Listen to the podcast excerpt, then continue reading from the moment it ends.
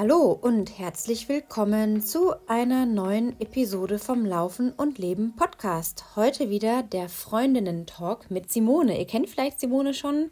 Wir haben vor ein paar Wochen eine erste Folge aufgenommen in diesem Rahmen des Freundinnen-Talks, haben dann im Nachgang festgestellt, dass wir uns ein bisschen zu sehr verlabert hatten, möchten das natürlich nicht, weil ja Zeit ist für jeden sehr viel wert. Deswegen haben wir uns entschieden, dass wir pro Episode, die wir gemeinsam aufnehmen, uns auf ein bis maximal zwei Themen fokussieren. Ja, und wir haben uns überlegt, dass wir ja in unserem Läuferleben schon so einige mentale und körperliche Tiefs überwinden mussten, ob das jetzt im Training oder vor allem auch im Wettkampf war und ist und haben uns deswegen entschieden, dass wir euch in dieser Folge unsere persönlichen Erfahrungen mitteilen und Strategien mit an die Hand geben, wie ihr euch vielleicht schon im Training und dann auch im Wettkampf ja gegen diese Tiefs wappnen könnt und auch konkret wisst, was ihr tun könnt, um euch da wieder rauszuholen. Denn es betrifft ja jeden Läufer, äh, der, ob jetzt ein Halbmarathon, Marathon oder Ultra läuft. Und je mehr man da vielleicht eine, eine Auswahl an Werkzeugen hat, umso besser.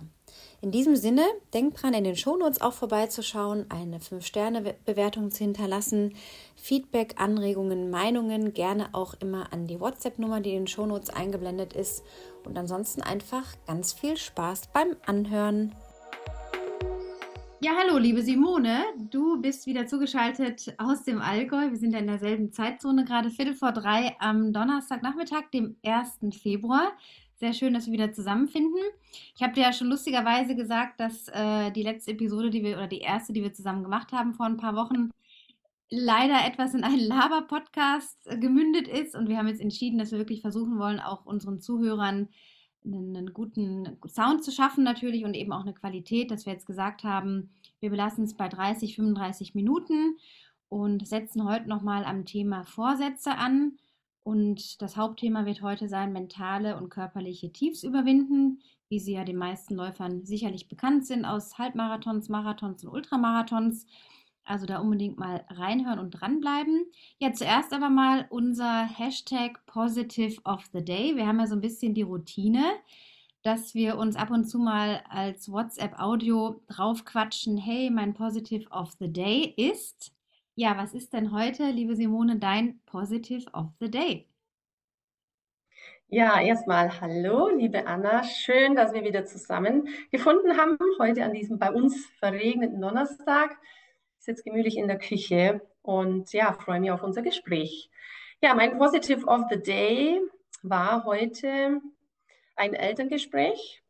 Ähm, wir haben es ja schon angesprochen, ich bin Lehrerin an der Mittelschule bei uns hier im Allgäu und äh, unterrichte in der achte Klasse und hatte heute ein sehr schwieriges Elterngespräch und ich wusste nicht so ganz, wie, also ich hatte einen guten Plan und ähm, wusste nicht so ganz, wie es rausgehen wird. Und ähm, ja, muss jetzt im Nachhinein sagen, es hat sich nicht so entwickelt, wie ich es dachte, aber eigentlich besser, als ich es erwartet hatte. Und wir sind dann alle aus diesem Gespräch mit ganz guten Vibes rausgegangen, mit einem guten Plan, mit äh, ja, mit einer Erleichterung für alle beteiligten Personen und in einem guten Spirit für das Kind, einen guten Plan, wie, wie können wir ähm, dem Jugendlichen helfen.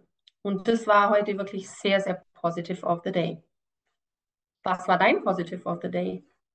Ja, mein Positive of the Day, ähm, ich würde sagen, heute mein Intervalltraining. Ich habe eine Pyramide gemacht. Äh, ich denke, die Leute wissen es ja noch nicht, aber nur kurz angerissen ist ja vor über drei Wochen unser geliebter Hund Tibor verstorben an einem plötzlichen Herztod. Und ich habe natürlich die letzten Wochen wirklich sehr viel mit Trauer und Todesverarbeitung zu tun gehabt und bin auch wieder sehr viel gelaufen nach meiner OP, wo ich ja die Laufpause hatte. Und war heute irgendwie so das erste Mal jetzt in diesen, seit dieser Zeit so wieder in meiner Kraft, dass ich das Gefühl hatte, ah Mensch, ich sehe wieder so Licht am Ende des Tunnels. Äh, ich habe wieder Kraft in den Beinen. Ich fühle mich auch mental wieder so bei einigermaßen Kräften. Und das, dass ich einfach weiß, okay, das Laufen ist halt manchmal auch einfach ein Anker, der durch die Täler im Leben hilft. Und heute habe ich das erste Mal auch wieder so dieses Gefühl gehabt, so ich trainiere, ich laufe nicht nur, um den Kopf frei zu kriegen oder was zu verarbeiten, sondern wirklich, das fühlte sich jetzt an wie ein gutes Training. Und das war so bis bisher, vielleicht kommen mir noch mehrere Positive Positives of the Day, aber jetzt stand 13 Uhr, 15 Uhr nachmittags auf jeden Fall ein sehr schönes Positive of the Day. Ja, sehr schön. Ja, Wunderbar. hattest du ja schon in einem kurzen oder relativ langen Vorgespräch, das wir jetzt hatten, bevor wir jetzt endlich mal auf Recording gedrückt haben, angedeutet, dass du eine sehr interessante Podcast-Folge von der Blauen Couch angehört hast und nochmal auf das, auf das Thema Vorsätze eingehen möchtest. Ja, magst du mal selber erzählen, wer da zu Gast war und was da so deine Erkenntnisse draus waren in Bezug auf deine eigenen Vorsätze? Ja, sehr gerne. Und zwar war das eine Folge von der Blauen Couch auf Bayern 1, wer das nicht kennt, immer ab 19 Uhr. Und es war eine Folge mit dem Toni Innauer. Der eine oder andere wird ihn kennen. Das ist ein ehemaliger Weltklasse-Skispringer, ist ein Österreicher. Und ähm, er ist mittlerweile Co-Kommentator auch bei den, beim, im Fernsehen, wenn irgendwelche Wettkämpfe sind. Wobei ich glaube, er mittlerweile aufgehört hat.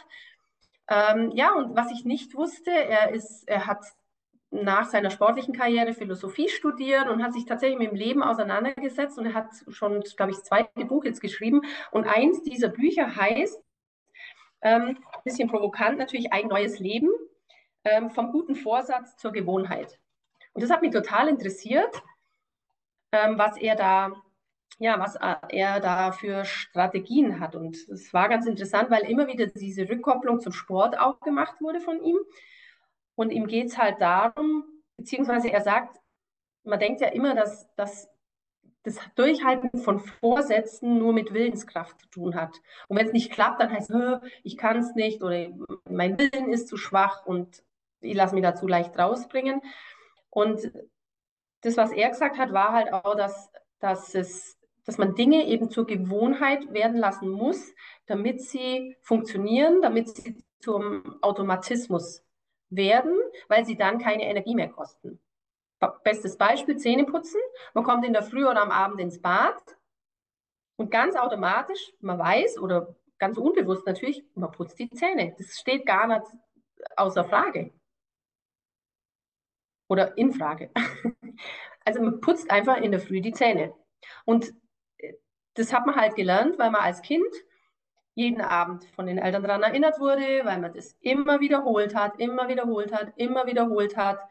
Und das ist jetzt wieder die, die, in Bezug auch auf den Sport. Ein Sportler, der Abläufe, Bewegungsabläufe oder Trainings, jetzt im Laufen, immer wieder wiederholt. Zum Beispiel, wenn ich sage, ich mache einmal in der Woche ein Intervalltraining. Ich wiederhole das jede Woche.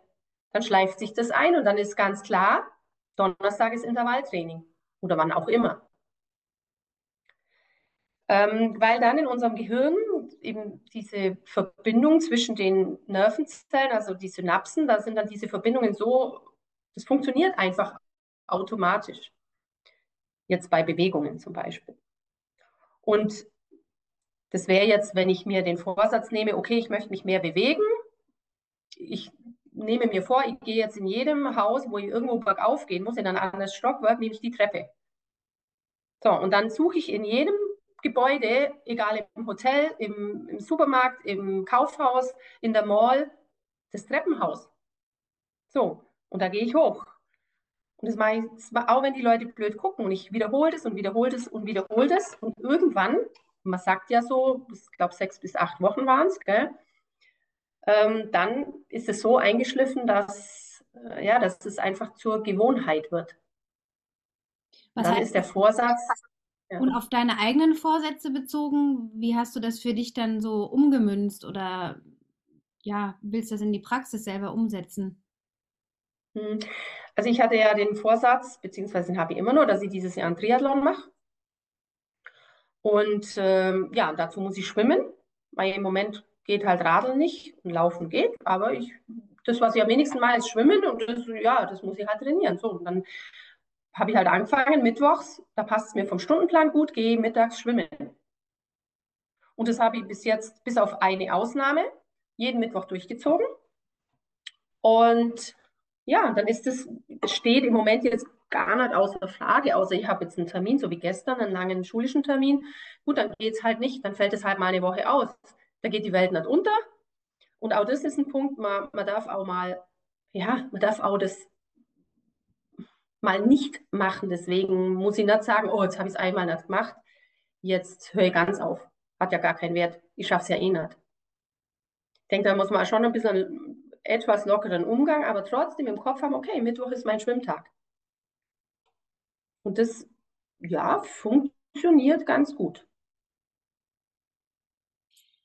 Ja, das ist eben der Punkt auch mit dem Vorsatz und dem daran gekoppelten Ziel, weil diese Vorsätze, ich habe zum Beispiel äh, von einem anderen Podcast, den ich höre auch Newsletter lese, von einem Typen, der in Amerika lebt, ein Deutscher, hm, der hat irgendwie geschrieben am Jahresanfang, ja, das sind jetzt seine Vorsätze. Jeden Tag 20 Minuten Yoga, jeden Tag Eisbaden, jeden Tag eine Meile laufen und jeden Tag 100 Squats und dann noch kein Alkohol, äh, ein oder zwei Monate trinken und irgendwas noch mit vegan, January und was da alles jetzt für ein Hype gerade ist. Und habe ich gedacht, okay, das klingt jetzt natürlich für die Zuhörer und für seine Community ganz groß und toll und wow, was der nicht alles macht. Und ich habe mir nur gedacht, was soll das jetzt für eine Inspiration sein, erstens mal? Was ist daran für ein Ziel geknüpft? Also was bringt mir das jetzt, wenn ich das selber auch so machen würde? Weil er hat dazu animiert, in seine Community einzutreten und das mitzumachen quasi, diese Challenge, diese zwei Monate. Da wären wir dann bei den 60 Tagen roundabout, um es zur Gewohnheit werden zu lassen. Ja, was habe ich denn davon? Also warum sollte ich das tun? Und wenn das für mich keinen Sinn hat, dann bringt der Vorsatz überhaupt gar nichts. Und da fehlte mir auch bei ihm das daran gekoppelte Ziel. Also was steht da darüber? Und bei dir ist es ja klar erkenntlich. Da ist der Triathlon. Du weißt, du gehst die Schritte zurück vom Ziel auf Start. Was muss ich machen? Ja, wenn ich den, das Schwimmen einigermaßen bewältigen will, das ist ja auch keine, äh, kein Klacks, diese Schwimmstrecke, die 1,8, 1,9 Kilometer sind es dann beim Halb Ironman. Klar musst du darauf trainieren. Und daran ist ja schon mal dieser Vertrag, von dem du ja auch noch im Vorgespräch geredet hast, ne, dieser Vertrag mit sich selber dran gekoppelt. Und dann garantiert wirst du diese Schwimmen die nächsten Monate durchziehen. Und auch mal an den Tagen, wo man denkt, oh nee, heute aber nicht oder ich habe einen müden Tag oder irgendwie sitzt ein Pups quer, macht man es dann trotzdem, weil das Ziel das übergeordnete Thema ist, das für dich Sinn macht und dir eine Motivation gibt. Ja, oder ich mache es zum Beispiel dann halt am nächsten Tag, wenn es jetzt so nicht geht. Oder dann eben mal nicht. Wie gesagt, man darf auch ein bisschen mal Mut haben, ich sage ja mal, das Ganze vielleicht auch mit Humor sehen und dann darf man das auch erzählen, sagen, oh, gestern habe ich es nicht geschafft, aber ich bleibe dran und das wird schon und ja, ich glaube, oder, oder man sucht sich zum Beispiel jemand von den Freunden oder aus dem Kollegium, wo man sagt, hey, hättest du nicht auch Bock? Oder erzählt jemand und der sagt dann, oh, da würde ich gerne mitmachen. Mal zu zweit geht es immer leichter. Oder man hat eine Gruppe. Ja, und dann fällt es einem mit Sicherheit leichter, da, da auf jeden Fall dran zu bleiben. Und selbst wenn man mal ein, vielleicht mal ein paar Tage das nicht machen kann oder ein paar Wochen, dann hat man festgestellt in den USA, dass man auch, wenn man dann wieder einsteigt, dass man dann nicht bei Null anfängt, sondern das Budget, das man sich vorher erarbeitet hat, dann da mitnimmt. Also vielleicht ist das auch eine Motivation, dann zu sagen, hey, ja, okay, ich brauche es jetzt nicht ganz, ähm, ganz canceln, weil, okay, ich habe mir schon was erarbeitet und von dem profitiere ich dann wieder. Das muss man halt dann situativ sehen. Aber ich denke, das lohnt sich auf jeden Fall, diese Podcast-Folge anzuhören, auch um den Menschen kennenzulernen, gerade die, die ihn vielleicht aus dem Fernsehen kennen und halt als Skispringer. Ähm, und ich werde mir das Buch auf jeden Fall kaufen, finde ich total interessant, weil ich glaube, dass das auch sehr praktikabel ist für, ähm, für die Leute. Und ja, ich denke, es lohnt sich auf jeden Fall. Und du würdest das ja auch verlinken, hast gesagt, und dann kann man da mal reinhorchen. Genau, das verlinke ich alles noch und ja, auf jeden Fall nochmal echt einen guten Input jetzt zum Thema Vorsätze, denn wie gesagt, wir alle standen da am Anfang des Jahres und haben uns überlegt, was machen wir, haben wir einen Vorsatz oder nicht und wie und was. Und vielleicht hilft das ja dem einen oder anderen nochmal, die Vorsätze zu überdenken oder weiter im Ball zu bleiben. Unser Kernthema, Hauptthema heute soll ja auch sein, mentale und körperliche Tiefs überwinden in einem Wettkampf, ob das jetzt für den einen der Halbmarathon ist, auf den er sich ein paar Monate vorbereitet hat, oder der Marathon oder der Ultra, bleibt jetzt mal jedem selber überlassen. Wir haben jetzt einfach uns entschieden, dass wir, weil wir Ultraläuferinnen sind, auch Ultramarathons rausgepickt haben, wo wir beide einfach wissen, okay, das waren richtige Bretter, mental und körperlich und wie das alles zusammenhängt. Und da würde mich jetzt mal interessieren, Simone, bei dir, was war denn so deine Oberklatsche? Äh, was war da alles los? Wie ist das gekommen dazu, dass du da gemerkt hast, boah, äh, da ist irgendwie, geht jetzt gleich gar nichts mehr? Und wie hast du dich da wieder rausgehievt? Er erzähl mal. Mhm. Ja, also ich habe da tatsächlich zwei Ultramarathons und das eine war meine erste deutsche 100 Kilometer Meisterschaft. Ich meine 2016 war das in Hanau. Ähm, und da war es so, dass ich in meinem Leben vorher noch gar nie 100 Kilometer gelaufen bin. Also war wirklich der erste 100er und es war in Hanau in so einem Wald und da musste man eine 10 Kilometer Runde laufen, zehnmal. Und wir waren da mit einer ganzen Mannschaft vom Verein damals angereist. Und naja, klar, hat man im Vorfeld trainiert, so gut man das halt wusste. Meine Kolleginnen hatten da schon ein bisschen mehr Erfahrung und ich bin da halt so dazugestoßen. Genau, und da war es eben so, dass, dass ich zum einen mh, hm, jede zehn Kilometer ist es für mich schwieriger geworden, in diesem eintönigen Umfeld zu laufen, also dieser Wald. Und es war dann immer so, da bist geradeaus, ewig geradeaus gelaufen, dann ging es um eine Ecke und dann hast du wieder ewig diesen Weg sehen, wo es wieder geradeaus geht. Und ich habe mir immer dann so, je länger das dauerte, habe ich mir immer so gedacht, oh mein Gott, jetzt muss ich wieder bis davor und dann muss ich wieder da um die Ecke und dann kommt wieder das und ich habe mich sozusagen immer von, von Verpflegung zu Verpflegung gehangelt. Äh, Gott sei Dank stand meine Familie, ähm, Mann und meine zwei kleinen, damals noch kleinen Kinder an der Strecke und das, das hat mich eigentlich so ein bisschen aufgebaut, aber mental habe ich mich da so fertig gemacht, indem ich mir immer gedacht habe, oh Gott, was mache ich hier bloß? Meine Beine tun so weh, der Wald ist total eintönig, wie langweilig, wie kann man sowas bloß machen? Also wir kennen ja alle die Sprüche, die man dann so sich selber da so an den Kopf schmeißt. Und äh, jedes Mal, wenn ich aus der Verpflegung raus bin, hat es länger gedauert, bis ich in so einen Laufschritt gekommen bin. Ich wollte einfach nur spazieren gehen. Ja, und nach 80 Kilometern hat es mich dann komplett rausgehauen. Nach 70 Kilometern, das muss ich noch vorweg schicken, hat es angefangen zu regnen. Und dann war noch das obendrauf so, also jetzt bist du ja total bekloppt. Was machst du hier eigentlich? Es läuft auch noch im Regenschauer. Das macht überhaupt keinen Spaß und so weiter und so fort. Und bei Kilometer 80 war für mich dann der Punkt so, wo ich gesagt habe, so Ende Gelände, keinen Bock mehr, ich lasse es jetzt und bin raus. Und dann kam einer, so ein Funktionär vom Bayerischen Leichtathletikverband damals auf mich zu und hat gesagt, ja, was jetzt quasi mit mir ist und warum ich nicht weiterlaufen möchte und so nach, und ob ich nicht Pause machen will und danach wieder weiterlaufen. Hä? Da denke ich, hä, wieso Pause? Pause und weiterlaufen. Entweder ich mache das durch oder gar nicht. Außerdem habe ich keinen Bock mehr. Also das war so das Erste für mich. Und das zweite war dann bei der Weltmeisterschaft in Portugal, als ich das erste Mal für die, nein, das zweite Mal war das dann für die Nationalmannschaft am Start war.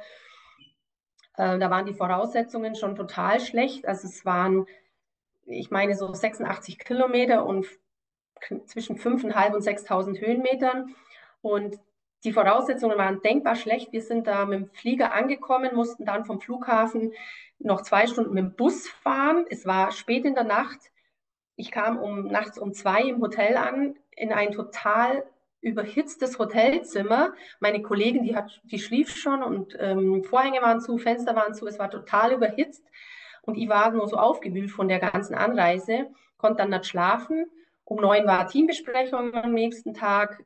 Hm, dann haben wir ein kleines Läufchen gemacht und ich war einfach nur tot. Ich war schon am Vortag platt. Dann habe ich nochmal versucht hinzulegen. Dann war die Nacht vor dem Wettkampf natürlich auch ähm, anstrengend. Dann musste man am Wettkampftag in der Früh um fünf war Start. Wir sind dann um zwei vom Hotel weg. Das heißt, nachts um eins Frühstück, um zwei vom Hotel weg, eineinhalb Stunden Fahrt bis zum Startpunkt.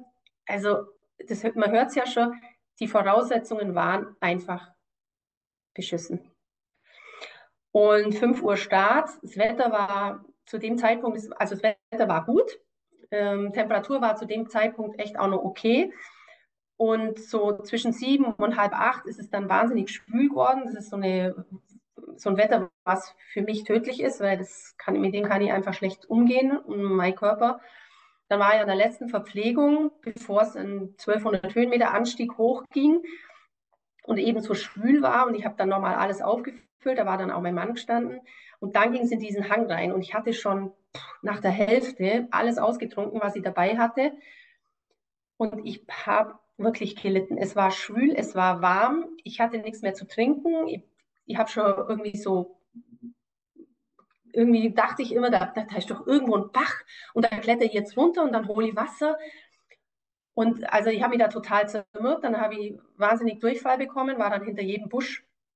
Und in diesem Aufstieg, ich habe ganz oben das Ziel gesehen äh, von dem Aufstieg und habe gewusst, wenn ich da oben bin, dann, dann war es das für mich hatte dann noch einen Griechen angesprochen, ob der mir was zu trinken geben kann. Der hatte da noch Wasser, was er mir echt, da bin ich ihm heute noch sehr dankbar dafür, was er mir da noch gegeben hatte. Und äh, wie gesagt, ich, ich kam da oben an, ich war absolut am Ende. Körperlich, mental, eben wie gesagt, Durchfall, ähm, keinen Bock mehr, ja, das war schwer und es kam dann von einer von der Mannschaft, also von den Deutschen, nur von hinten und die hat dann gesagt, ja komm, wir machen das jetzt miteinander, mir geht es auch noch so gut und oben essen und trinken und dann rollen wir zehn Kilometer runter und dann wird es schon wieder. Und ich dachte mir so, was, zehn Kilometer runter und dann wird es schon wieder. Ich steige jetzt da aus? Wie? Und ja, und dann habe ich wirklich, ich glaube, eine halbe Packung Chips und Cola und Banane und habe alles in mich reingestopft, gut Pause gemacht, gut nochmal aufgefüllt, Wasser getrunken, hingesetzt, glaube ein bisschen geweint habe ich, wenn ich mich recht erinnere, weil ich so traurig war über die Situation an sich. Und tatsächlich war es dann so, dass nach den zehn Kilometern bergab, oh Gott, ja, ging es irgendwie wieder. Und ja, jetzt geht es um das Mentale dass ich mir dann aufgrund dieser Vorkommnisse überlegt habe, ja, wie, wie, kann ich denn, wie kann ich denn mental so eine Geschichte angehen und habe dann für die Nä fürs nächste Mal deutsche 100 Kilometer Meisterschaften in Berlin damals in Kienbaum hatte ich mir so einen Plan gemacht. Ich habe mir die 100 Kilometer in kleine Schritte eingeteilt, meine Lieblingsläufe. Der erste war ein Halbmarathon, äh, nein, ein, ein Voralpenmarathon im Allgäu, den gibt es leider nicht mehr, aber den gab es halt äh, eine Zeit lang mal. Und da kannte ich ja jeden Punkt. Und dann habe ich mir das gedanklich immer in diesen 42 Kilometer erstmal eingeteilt und habe dann gedacht, ah, Kilometer 12, wo bin ich denn da gerade im Allgäu auf meinem Lauf? Und ähm, ah, jetzt kommt dann das und jetzt kommt dann das. Und wenn du am Ziel bist, dann hast du schon 42 Kilometer geschafft, übertragen auf die 100. Dann äh, sind es ja nur noch die 58. Und dann habe ich, hab ich das nächste, den nächsten Teil in einen Halbmarathon eingeteilt, in den Gebirgstäler Halbmarathon in Oberstdorf. Da kenne ich auch einfach jeden Stein und jeden Punkt und jeden Kilometer, jede Kilometerangabe. Ja, und wenn man das geschafft hat, dann hat man ja eben schon fast zwei Drittel geschafft. Und dann habe ich es in eine 10 Kilometer Runde hier vom Haus weg eingeteilt und dann wirklich am Schluss nur noch in jeweils zwei Kilometer und plötzlich war man dann im Ziel.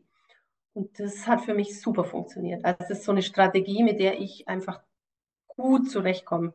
Ich habe im Kopf Lieblingsläufe, Lieblingsstrecken, wende die dann quasi stülpt die so über meinen Wettkampflauf drüber und kann da einfach ganz, ganz gut ähm, damit klarkommen. Ja, Was war denn bei dir? Ja, ich höre jetzt erstmal noch ganz fasziniert äh, dir zu. Wir hatten uns ja schon öfters über diese äh, Vorkommnisse oder deine Erlebnisse da unterhalten. Ich erinnere mich.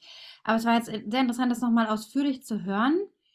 Und äh, ich habe mich gerade gefragt, du warst auf einer 100 Kilometer Strecke in Berlin, die ja nicht so hügelig ist, ne? Also ist ja nicht gerade bergig da, also nicht im Vergleich, nix im Vergleich zum Allgäu, platt wie ein Pfannkuchen. Und dann sagst du, du hast dir die Lieblingsstrecken aus dem Allgäu vorgestellt und die auf den Lauf in Berlin übertragen.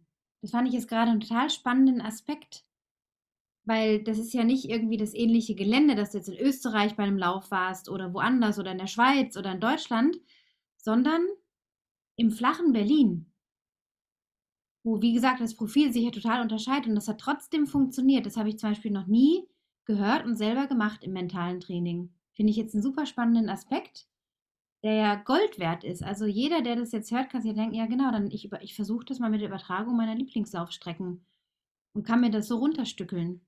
Und hast du dich dann auch bei dem Lauf qualifiziert entsprechend oder für die Weltmeisterschaften dann wieder, oder? Nee, das war jetzt, nee, das, da war der 100 Kilometer Lauf gar nicht ausschlaggebend, sondern da waren andere Ultraläufe ausschlaggebend dafür, dass dann der, ähm, die Duft dann da mal auf mich zukam und ähm, mich da mal eingeladen hat zu so einer Talentsichtung. Äh, da war ich wohlgemerkt 42. Hatte dann auch nachgefragt, ob sie sich da irgendwie getäuscht haben. Ähm, nee, nee, und ja, das war dann aufgrund meiner guten Leistungen bei vielen Ultraläufen, Eiger, Ultra Trail, 100 Kilometer an der Zugspitze und so weiter. Und da hatte ich mir wohl, ich habe das ja nie verfolgt, da kam ich dann erstmal mit ITRA-Punkten in, äh, in Berührung. Ich wusste gar nicht, dass es sowas gibt. Und dann hieß es eben, ja, du hast so und so viele ITRA-Punkte und dadurch sind wir auf dich aufmerksam geworden. Und ich so, ach, interessant, was ist denn das und so. Ja, völliges Greenhorn. Hat mich auch nie interessiert. Ich habe das ja nicht wegen irgendwelchen ITRA-Punkten gemacht. ja, war dann tatsächlich sehr spannend. Und ja, genau. Und so kam ich dann ähm, zur WM nach, nach Annecy seinerzeit erstmal, dann nach Portugal und dann im dritten Jahr dann noch nach Spanien. Ja, Tolle Geschichte, wirklich. Und auch äh, finde ich sehr sympathisch mit diesen Itra und Stones und so. Wir sind ja da beide völlige so, hä, was ist das? Und who cares? Also wir haben ja beide neulich mal das in deine Statistik geschaut. Ich habe auch mal meine geschaut, dachte, okay, das ist eine Zahl, aber so what? Also äh, ja, es hat sich schon auch total verändert, aber damals war das ja eben auch schon ausschlaggebend. Aber gut, wäre jetzt auch wieder ein anderes Thema, da jetzt noch weiter drauf einzugehen. Aber auf jeden Fall sehr spannend. Ähm, noch eine Frage hätte ich, bevor ich dann kurz auch meine Tiefs mal so erzähle. Ähm, das eine ist die Übertragung von der Lieblingsstrecken auf eine Ultrastrecke. Und hast du denn seitdem nochmal irgendwie krasse Tiefs erlebt oder kannst du das seitdem mit dieser Strategie wirklich gut handeln, wenn du längere Strecken läufst? Auch wenn es nicht ein Hunderter sein muss, aber auch ein, ein, ein Marathon oder ein 50er oder so im Trail. Ja, ja, das, also das ist so eine Strategie, die kann ich immer anwenden. Ich habe natürlich noch andere habe mich da ja weitergebildet, weil mir das äh, wahnsinnig interessiert, wie die Psyche, wie man die Psyche da überlisten kann auch ein bisschen oder einfach, was heißt überlisten, mitnehmen. Wie kann ich die Psyche positiv mitnehmen? Was kann ich da rausziehen? Ähm, und das hat mich sehr interessiert und deswegen, ich habe nur andere, ja, andere Möglichkeiten. Also zum Beispiel, eine Sache ist, ähm, wenn mir was wehtut. Das hat man ja ganz oft im Lauf. Plötzlich kommt so ein, nach, nach einigen was weiß ich, 30, 40, 50 Kilometer, machen wir vielleicht schon auch schon früher. Es tut einem irgendwas weh. Meinetwegen, mir tut jetzt mein Knie ein bisschen weh. Durch was auch immer. Dann spreche ich mit meinem Knie. Oh mein Gott, ich spreche mit meinem Knie. Äh, naja, dann denke ich mir, okay, da, du tust jetzt ein bisschen weh, ja, das kann ich verstehen, weil es ist ja jetzt auch eine Belastung und da darf man schon mal wehtun und ähm, quasi ja und gehe da so ein bisschen drauf ein und dann sage ich aber, okay, du darfst jetzt ein bisschen wehtun, dann ist aber wieder gut. Und dann, dann fokussiere ich mich gar nicht mehr so drauf auf dieses Knie. Also es klingt jetzt vielleicht ein bisschen komisch, wenn man mit seinem Knie spricht, aber das ist ja halt einfach so eine Auseinandersetzung mit dem Schmerz jetzt. Dann auch zu sagen, okay, du darfst da jetzt sein, du gehst dann auch wieder und dann, dann wird es schon wieder ist ja klar, wenn das jetzt wirklich eine, eine Sehnengeschichte ist oder so, das hatte ich auch schon, wo ich dann echt abbrechen musste, einfach äh, wegen der Verletzung oder so, was anderes. Aber wenn es mal ein bisschen zwickt oder muskulär zum Beispiel, nehmen wir halt das Muskuläre, dann, dann kann ich sagen, okay, du, ich trinke jetzt was, ähm, ich esse nochmal was und dann wirst du auch wieder gut. Dann entspannst dich, dann stelle ich mich vielleicht hin und den auch mal, aber ich bin schon immer so sehr, sehr körperlich verbunden. Und das hilft gut. Oder ich nehme zum Beispiel Geräusche von der Umwelt wahr. Also ich habe so Verbindungen für mich geschaffen, zum Beispiel, wenn ich einen Lauf habe, der nachts startet und ich komme dann so in dieses Morgengrauen und die Vögel fangen an zu singen. Das ist, das habe ich für mich, verbuche ich als, okay, Startschuss. Neue Energie sammeln, dieses Vogelgezwitscher ist für mich dann so, ah, dann nehme ich jetzt neue Energie auf und mit diesem, mit diesem Vögeln, mit dem Gezwitscher, mit diesem guten Gefühl, da starte ich es einfach wieder durch und sammle neue Kraft. Ja, sehr, sehr schön. Tolle Tipps irgendwie. Und ich meine, es gibt ja auch genügend Leute, die wir auch kennen oder von denen man hört, dass sie sehr, sehr viel im Mentaltraining machen und sich da manchmal, habe ich das Gefühl, auch förmlich reinsteigern. Also ich finde, man muss das absolut ernst nehmen. Je länger die Strecke, umso anspruchsvoller eben auch das Mentale. Aber eben nicht total zerdenken und jetzt irgendwie nur noch mental dran sein und sich da völlig kirre machen, sondern dann ein aus dem Tool, aus der Toolbox was rauszunehmen, wenn es soweit ist. So, ne? Dass man sich natürlich dann auch zu helfen weiß mit diesen Strategien, die du auch irgendwie jetzt schon erwähnt hast.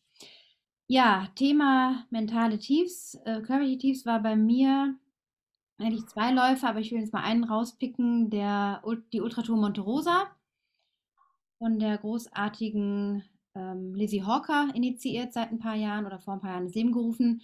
Dort hat sie sich in den italienischen, schweizerischen Alpen im Monte Rosa Gebirge auf den OTMB immer vorbereitet, einen 100 Meiler, den sie auch ein paar Mal gewonnen hat, ich glaube sechs Mal, und hat quasi aus ihren Trainingsstrecken einen Lauf ins Leben gerufen. Das hat mich sehr inspiriert. Also habe ich mich 2018 angemeldet für die 100 Kilometer. Es gab auch 100 Meilen und einen Etappenlauf über vier Tage, die dann quasi die 170 Kilometer gecovert hätte. Aber ich habe gedacht, nee, immer wieder ein 100 Kilometer Lauf. Es war schon eine Weile her, dass ich einen unter die Füße genommen hatte. Okay. Also angemeldet September 2018. Meine Mutter war das erste Mal dabei als Supporterin. Also ich wollte unbedingt jemanden mit dabei haben, auch allein schon für die Autofahrt, das ganze drumherum. Wir haben dann einen Viertagestrip draus gemacht. Donnerstag die Anreise. Freitag Nachmittag war dann der Start. Bis Samstag ging es ja dann und dann Sonntag zurückgefahren nach Garmisch. Ja, und ich war letztendlich gut vorbereitet, hatte wie immer meine Ernährung hier voll auf Plan und alles aufgeschrieben, was ich wie, wann, wo zu mir nehme. Da bin ich immer sehr pedantisch und weiß dann eben auch, was vertrage ich, was nicht. Und ich hatte mir das erste Mal überhaupt Cliffriegel in kleine Stückchen geschnitten, diese Cliff Bars, auch in den Geschmäckern, die ich natürlich mag und in so kleine, ja, Stücke halt, die man gut kauen kann.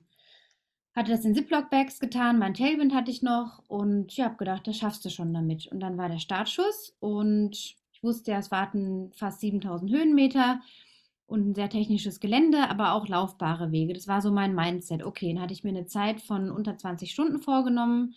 Ich wusste von einem anderen 100 Kilometer Lauf, da beim Chiemgau, da war ich mal 14 Stunden unterwegs, aber ich wusste, okay, Monte Rosa ist eine andere Nummer. Das wird richtig heftig. Wenn ich da in 19, 20 Stunden durchkomme, wäre das schon echt gut. Also so ein Zeitziel ist ja auch ganz gut, um einfach zu wissen, okay, ich stelle mich jetzt darauf ein, so und so lang bin ich unterwegs mental. Ja, dann habe ich schon gemerkt, die ersten 15, 20 Kilometer, ich war einfach im roten Bereich schon. Ich war sehr schnell auf, am Anschlag schon. Ich habe das an der Atmung gemerkt, obwohl ich top gesund war. Ich war allerdings noch die Woche davor, an dem Sonntag und Montag, also bis vier, fünf Tage vor dem Start, den Tar Run 2 gelaufen, weil ich mich vor der Anmeldung zum, zu Ultra Tour Monte Rosa mit einer Freundin für diesen Run 2 entschieden hatte. Und dann war ich im Clinch, so ich konnte der Freundin nicht mehr absagen. Und ich wusste aber, okay, wir machen das eher so als lockeren Lauf, aber ich musste halt diese zwei Run-2-Etappen quasi laufen. Habe ich dann als Trainingseinheit noch genommen, was ich heute nicht mehr so machen werde, aber es war nicht anders zu machen. Also ich denke, ich hatte einfach auch eine Vorermüdung. Okay, auf jeden Fall bin ich dann zu schnell angegangen, habe dann gemerkt, Mist, ich kriege meine Ernährung nicht runter, ich kriege mein, mein Tailwind nicht runter, Wasser auch irgendwie nicht, der, der Magen war wie zugeschnürt, obwohl ich sonst immer recht robust bin im Magen. Also da muss schon viel passieren, dass es mir bei einem Lauf oder im Wettkampf nicht gut tut irgendwie. Naja, und dann habe ich mich so von VP zu VP geschleppt und äh, um das jetzt ein bisschen kürzer zu halten, ging es dann irgendwann in den, in den Abend, in die Nacht. Das Feld hatte sich sehr entzerrt, Mutterseelen allein in diesem, wie ich sagen würde, sehr krassen, großen Gelände. Also das hat ja alle Dimensionen gesprengt, die ich bisher so kannte. Natürlich kannte ich auch Chamonix und so, aber jetzt so in den Garmischer Bergen, das, ist ja ein Popel dagegen gewesen. Also die Vorbereitung da und auf das, was dann kam. Und ich wusste, meine Mutter ist noch in einem Verpflegung, Verpflegungspunkt, den sie mit dem Auto anfahren konnte, bei Kilometer waren es 55 oder 56 vor einem sehr, sehr langen Anstieg. So. Und das hat mich motiviert. Also ich war auf jeden Fall unter ferner Liefen mit dem ganzen Programm und der ganzen Planung. Und ich wusste aber, sie wird da sein. Und dann war ich, irgendwann kam ich an diesem Verpflegungspunkt an und habe gesagt, Mama, ich habe keinen Bock mehr, ich kann nicht mehr, ich bin ich bin wirklich halbtot, ich bin mental super leer, ich bin enttäuscht, ich bin frustriert, ich habe keinen Bock mehr. Hat sie gesagt, setz dich erstmal hin, jetzt wechselst du die Klamotten, dicke Daunenjacke angezogen, habe mich da hingesetzt, dann hat sie mir irgendwie eine Suppe gebracht, die ich dann so ein bisschen gelöffelt habe. Und ich wusste, jetzt habe ich sechs Kilometer und 1300 Höhenmeter vor mir, also so ein richtiges Brett. Wie soll ich das schaffen? Aber irgendwie kam so ein bisschen Kraft zurück und ich dachte, okay, ich habe mich jetzt so vorbereitet. Ich hatte mir auch einen Coach genommen, extra dafür, drei Monate, glaube ich, oder vier Monate. Meine Mutter als Supporter dabei. Und irgendwie habe ich gedacht, nee, ich will mich nicht enttäuschen. Sie irgendwie auch nicht so im weitesten Sinn. Und irgendwie werde ich das schaffen. Und ich habe mich dann von allen Zeiten und von allen Zieleinläufen, wann es dann sein sollte, losgesagt. Habe gedacht, okay, ich versuche es jetzt einfach mal zum nächsten Aufstieg, zur nächsten Hütte irgendwo da oben zu kommen. Ich habe Stunden gebraucht, bin dann also wieder aufgebrochen, Mutterseelen allein. Habe schon gemerkt, irgendwie, ich sehe nur so Lichter da oben und die kamen nicht näher. Und äh, ich hatte auch einen Tracker dabei, also ich ging davon aus, dass die auch wussten, wann die Läufer dann kommen. Und in dieser Hütte habe ich dann da oben nach Stunden, nachdem ich da angekommen war, wirklich die beste Versorgung bekommen. Die waren alle so bemüht und ich habe dann auch ein paar Tränchen verdrückt. Oh, ich kann nicht mehr und Hilfe. Und da war, saß neben mir am Tisch in der Hütte eine Schweizer Läuferin. Die hatte ich schon ein paar Mal auf der Strecke auch gesehen. Und ich habe dann gesehen, dass sie sehr kaputt war und sie hatte sich auch zum Schlafen ein bisschen hingelegt. Und ich dachte, wenn ich mich jetzt hinlege, komme ich nicht mehr auf die Füße. Also habe ich mir gedacht, nach einer halben Stunde Pause oder so, jetzt gehst du weiter. Und dann war der Abstieg äh, gekommen an so einem Staudamm vorbei. Das war dann schon in den Morgenstunden. Es fing dann an zu dämmern und Tag zu werden. Es war eiskalt. Ich sah noch so diesen Nebel über diesem Staudamm da aufsteigen und plötzlich sehe ich so, dachte ich, oh, da sind ja Leute im Fels. Wow, cool. Und ich habe immer Leute, ich hatte Halluzinationen natürlich, ne? Ich war in so einem Torkelschritt und gedacht, oh, da steht ja jemand, endlich ist da jemand, endlich sehe ich mal wieder jemanden habe ich mich wirklich so von Fels zu Fels ähm, geschleppt, bis ich wirklich gemerkt habe, wenn ich mich jetzt nicht irgendwo hinsetze und kurz die Augen zumache, falle ich hier gleich um. Also das war wirklich so eine ganz feine Linie. Ich habe das auch noch nie vorher erlebt. Und in der Hütte war es mir dann auch irgendwie gelungen, ein bisschen was zu essen und Cola zu trinken. Aber auch mit den ganzen Cliff Bars und so, das ging alles völlig in die Hose. Hat gar nichts geholfen. Ja, und dann habe ich mich in so einen Felsvorsprung gekauert ich weiß noch, wie ich da so die, die Knie an meine, also meine Arme um die Knie geschlungen habe. Und ich bin sofort weggesackt. Also ich war in einem Sekundenschlaf drin, todmüde. Und dann höre ich Schritte knirschen auf dem Kies. Dann dachte ich, hä, bilde ich mir das jetzt ein? Träume ich das oder kommt da jetzt jemand? Und ich war so euphorisch, dass ich jemanden höre. Bin da irgendwie, habe ich mich aufgerappelt, habe gesagt, hallo, habe dann da aus diesem Felsvorsprung gerufen, dann war das die Schweizerin. Und das war dann so der Turning Point. Die hat dann gewartet, ich habe mich dann irgendwie auf, aufgerafft. Und wir sind von dem Moment, das muss Kilometer 65, 66 gewesen sein, bis ins Ziel, diese 35, 34 Kilometer, sind wir Step by Step jeden einzelnen Schritt zusammengelaufen. Wir sind Hand in Hand durchs Ziel. Das ist immer noch eine große Emotion, wenn ich daran denke, weil das für mich so die ultimative mentale Überwindung war an, wenn du wirklich so leer bist und der Körper einfach im Grunde gar nicht mehr kann. Und ich glaube, wenn die jetzt nicht da gewesen wäre, ich weiß nicht, ob ich es noch so durchgezogen hätte. Also wir haben dann auch kaum geredet, wir waren wie in so einem, in so einer ganz eigenen Welt. Dann ging es auf diesen wahnsinnig langen Höhenweg noch, Single Trail, grandiose Aussichten. Dann kam nochmal meine Mutter in, in Saas-Fee, glaube ich, äh, hat dann nochmal gewartet im Tal. Das war auch nochmal eine Motivation. Und wir hatten so einen Pakt, diese Schweizerin und ich zusammen. Wir machen das, wir ziehen das durch, egal was ist. Uns beiden ging es ja richtig dreckig. Und dann haben wir das geschafft nach 23,5 Stunden. Es war natürlich, wie gesagt, unter ferner Liefen für das, was in mir, glaube ich, gesteckt hätte. Aber das werde ich bis heute nicht vergessen weil das ein Lauf ist, der mich immer noch prägt, wenn ich in anderen Läufen, jetzt ob das in der Wüste ist oder was ich so mache, äh, immer noch rufe ich mir hervor, ich habe das geschafft.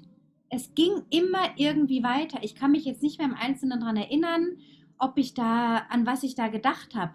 Ich glaube, es war eher so eine Momentaufnahme von ein Schritt vor den anderen. Nicht nachdenken, machen, in der Bewegung bleiben, dann mal wieder ein Powerhike machen mit den Stöcken dann haben wir unterwegs natürlich auch andere Läufer überholt. Eine, die dann auch verletzt war und aufgeben musste und so. Also da habe ich gedacht, wir können noch laufen, uns tut nichts weh. Das war auch so der Punkt. Es war im Grunde, natürlich waren die Muskeln im, im Eimer und vielleicht auch, hat auch mal ein bisschen was gezwackt, aber es war im Grunde eine Sache der mentalen Stärke in diesem Moment.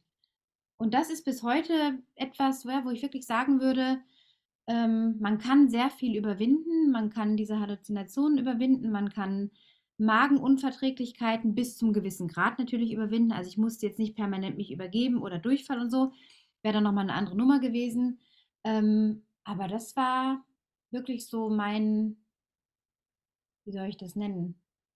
Der Lauf, der mir am allermeisten bisher was über mentale Stärke gezeigt hat. Ja, ist interessant, weil du das jetzt sagst mit dieser Schweizerin. Ich hatte ja bei meiner Geschichte von Portugal da von der WM erzählt, dass dann von hinten die, äh, eine, eine, andere deutsche Läuferin kam und zu mir gesagt hat, komm Simone, äh, wir packen das und es geht schon. Und dann ab diesem Zeitpunkt, das war bei Kilometer 45 dann erst, muss man sagen, also gerade die Hälfte so, ähm, wo es dann die 10 Kilometer erstmal ins Tal runterging, ähm, ab, den, ab dieser Hütte oder ab dem Zeitpunkt, wo die hinten bei mir aufgelaufen ist, waren wir zusammen. Und weil du es jetzt eben gerade sagst, ist mir das eingefallen, wir sind dann wirklich gemeinsam, wir sind zusammengeblieben und es gab dann noch, ähm, ja, nach diesen zehn Kilometern hat sich tatsächlich mein Darm beruhigt. Ich hatte dann keinen Durchfall mehr. Interessant auch, wie schnell das dann sich wieder erholt. Und dann ging es ihr zeitenweise wieder schlecht. Dann war es an mir, ihr zu sagen, komm, wir schaffen das gemeinsam und wir ziehen das jetzt durch und wir machen das. Und das hat, ja, und dann auch wieder zu spüren, hey, da ist wieder Kraft da, da ist wieder Stärke da und ich kann das und wir schaffen das.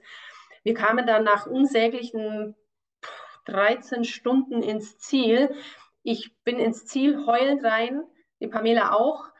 Äh, ich habe hyperventiliert, äh, da musste ich mich dann tatsächlich fast übergeben. Ich habe aber wirklich hyperventiliert, die haben mich dann gleich zur Seite genommen und dann hier rein in die Tüte. Äh, ich war dann mental und körperlich total rauskatapultiert, total paniert. Aber auch das, weil du gesagt hast, das rufst du dir oft ins Gedächtnis. Das sind so Dinge, die einen dann in Situationen, wo es wieder eng wird, wo man sagt, hey, du schaffst es schaff die körperlichen und mentalen Voraussetzungen, du kannst es schaffen. Und das ist doch toll, was wir alles für Mittel haben. Ja, und vor allem, das ist ja wirklich eine freiwillige Qual. Ist klar, du warst jetzt im Rahmen von der WM und natürlich auch in diesem Team Spirit von der Deutschen Ultramarathon-Vereinigung. Das ist natürlich nochmal ein ganz anderes Level, ne? So, wo man auch eine gewisse Erfüllung vielleicht oder eine, eine, Verpflichtung dann eingeht, zu sagen, ja, natürlich will ich das irgendwie finishen und im besten Fall auch noch irgendwie gut mitlaufen. Ähm, genau, aber es ist trifft einen ja trotzdem. Ne? Und es ist, ähm, ja, ich glaube, wir suchen uns vielleicht auch unbewusst diese Strecken aus oder diese Distanzen, weil man eben so daran wächst, weil man im Grunde dann sagen kann, es ging doch immer weiter. Das sind nur diese temporären, und ich, wie gesagt, ich rede jetzt von einem Level, das man halten kann. Ich rede jetzt, wie gesagt, nicht von einem Durchfall, den du nicht mehr halten kannst, Stunden nur noch Durchfall, Dehydrierung. Natürlich muss man dann irgendwann aussteigen. Oder eine böse Verletzung, wie gesagt. Aber unter den normalen Umständen, also diesen Nebenwirkungen, die so ein, so ein Rennen mit sich bringen kann, lassen sich, würde ich sagen, die meisten Probleme lösen. Mit Zeit, mit mal einer kleinen Rast machen, Cola, Wasser, salzige Sachen, egal was, reinschieben, was einem gerade irgendwie mundet und sich ein bisschen Zeit geben, ein bisschen atmen, diese Zielzeiten, dieses Besessene, ich muss das aber so und so schaffen, loslassen, im Kopf ein bisschen entspannter werden und wieder versuchen, ich werde es schaffen. Ich werde es schaffen. Einen Schritt vor den nächsten. Und man kommt dann ja an. Also es ist einfach eine Frage der Zeit, dann dauert es halt länger. Aber wenn ich so weitermache wie jetzt, Schritt für Schritt komme ich an. Und das ist ja dann wieder auch ein sehr beruhigendes Gefühl.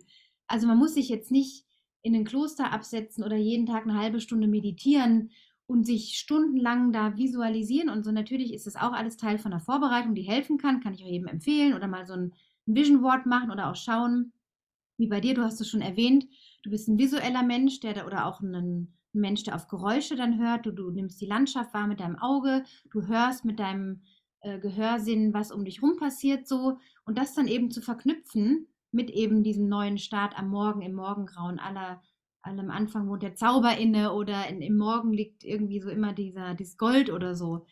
Das sind ja auch so kleine Tipps. Also ich würde einfach jetzt auch so für, den, für die Zuhörer sagen, nicht zu viel überdenken und jetzt zum Profi mutieren müssen im Mentaltraining und das so verbissen machen, sondern eher überlegen, ja, was bin ich denn für ein Typ? Worauf springe ich denn an? Oder brauche ich vielleicht eine bestimmte Musik in meinem Ohr, die mich dann pusht? Ist der Schlager, ist es der Hard Rock, ist es der Metal, ist es äh, Love Songs, whatever? Oder was, was brauche ich, um mich dann im Fall der Fälle wieder irgendwie aus etwas rauszuhieven? Und ich glaube, die einfachen Mittel können schon sehr viel bringen. Ja, genau. Also da kann ich dir vollends zustimmen und äh, ja, an sich selber glauben und äh, dann klappt es. Und selbst wenn es mal nicht klappt, wir sprechen ja nicht von äh, Verletzungssituationen. Also da spricht man ja nicht davon. Wenn jetzt ähm, eine, eine, was weiß ich, Sehnenreizung dann habe oder in der Achillessehne, wo ich dann merke, hey, puh, da laufe ich mir jetzt in eine tiefe Verletzung rein, dann muss ich einfach sagen, okay, Hirn einschalten, ich verdiene kein Geld mit dem Sport, ich möchte später auch noch Sport machen, ich gehe jetzt aus dem Rennen. Und da geht, da dreht sich die Welt weiter. Ganz sicher. Das erste Mal ist immer das Schwerste und dann klappt es schon. Ja, also da gebe ich einfach den Zuhörern mit auf den Weg, ja, genau wie du gesagt hast, schau, schaut, welche Typen ihr seid, was, was pusht euch, was tut euch gut und sowas mit in so Läufe zu nehmen, ähm, ist auf jeden Fall eine ganz, ganz, ganz gute Strategie und eine gute Basis, um ins Ziel zu kommen. Welche Zeit dann auch immer da dahinter steht. Und das ist ja sekundär. Ja, und das ist einfach ein Teil auch vom Leben mit den Höhen und Tiefen, beim Laufen genauso. Man kann ja nicht erwarten, dass man auch bei einem Marathon zum Beispiel, es muss ja jetzt nicht der Hunderter sein, aber auch beim Marathon oder auch bei einem Halbmarathon, den man vielleicht auf eine gewisse Zeit laufen will, kommen ja auch Höhen und Tiefen. Und dass man die einfach auch, akzeptiert, ich glaube, das ist so wichtig. Akzeptieren, in einem, äh, den Widerstand in sich auflösen. Das fand ich auch schön, was du gesagt hast, mit dem Knie zu sprechen.